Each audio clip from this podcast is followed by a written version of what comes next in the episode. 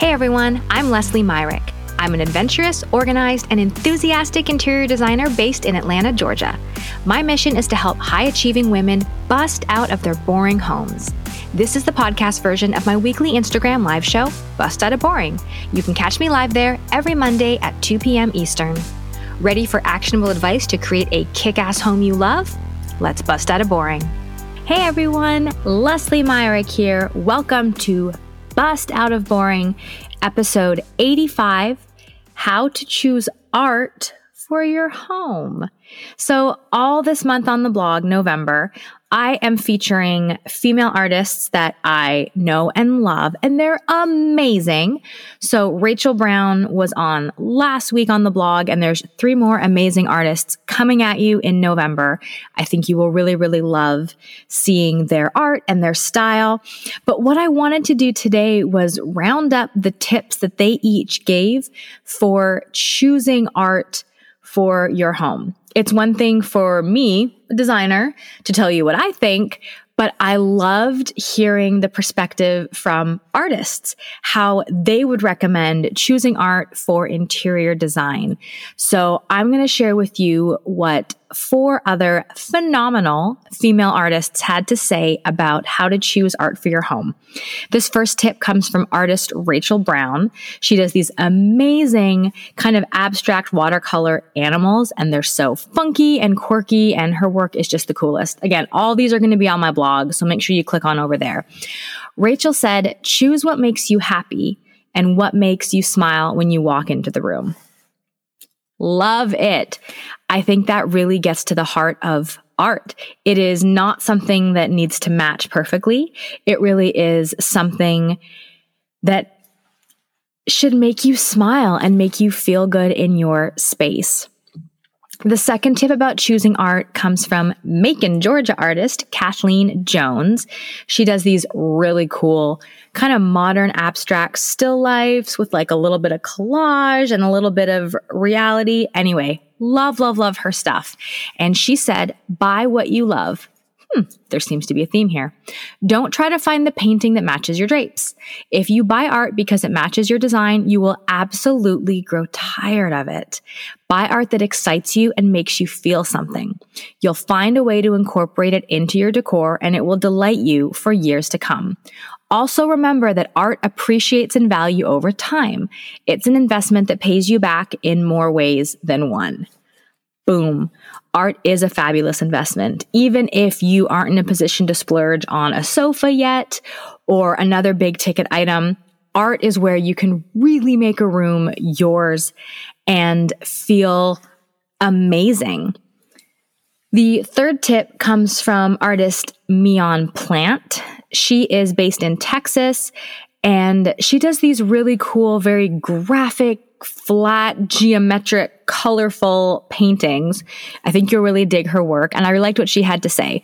She says, go towards what holds meaning for you, that helps you connect with or express your story, that stirs your imagination, that makes you smile that makes you feel calm and refreshed.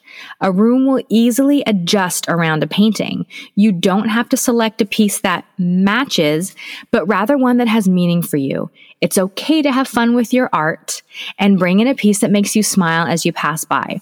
Art doesn't need to blend in. It's okay to make a statement and have it grab your attention and imagination.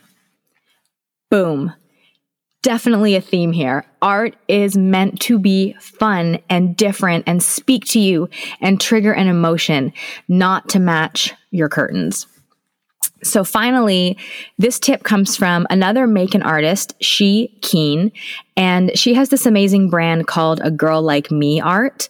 And it is this cool collage mixed media. And she really works to empower girls and young women. And I love, love, love the messaging that she shares in her pieces her thoughts about choosing art for your home, she says, I like choosing art that makes me feel something. That something can be happiness, joy, inspiration, passion, empowerment, sadness, ambition, pride, etc. Then, whenever I walk into the room where the art is displayed, I feel that emotion. Such a cool thing. So I would encourage homeowners to choose art for their spaces that make them feel something. All about how you feel. And I have to say, guys, choosing art for clients is probably the hardest part of my job. And this is exactly why. I can easily tell you what kind of art speaks to me, what I gravitate to, what I want to see every day. But ultimately, this isn't a chair. This isn't a functional piece in your home. Art is just there to inspire and be beautiful and help you feel something in your space. So I 100% agree with these four ladies. I think they are right on point.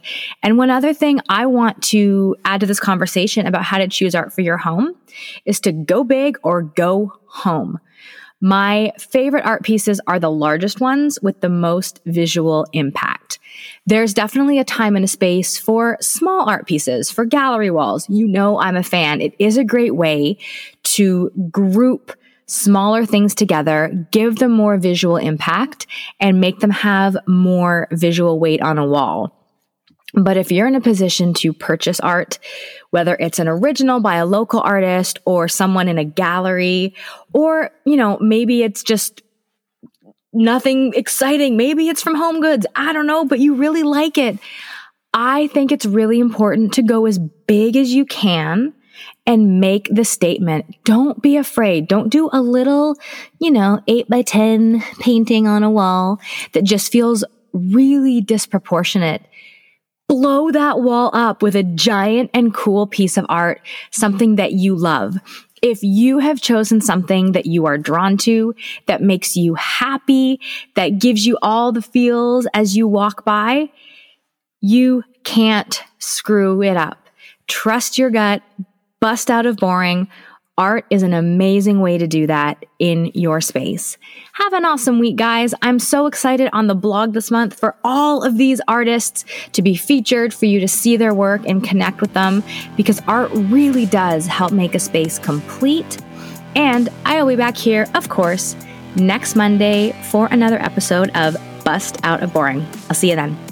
You are awesome. Thank you so much for sharing part of your busy day with me.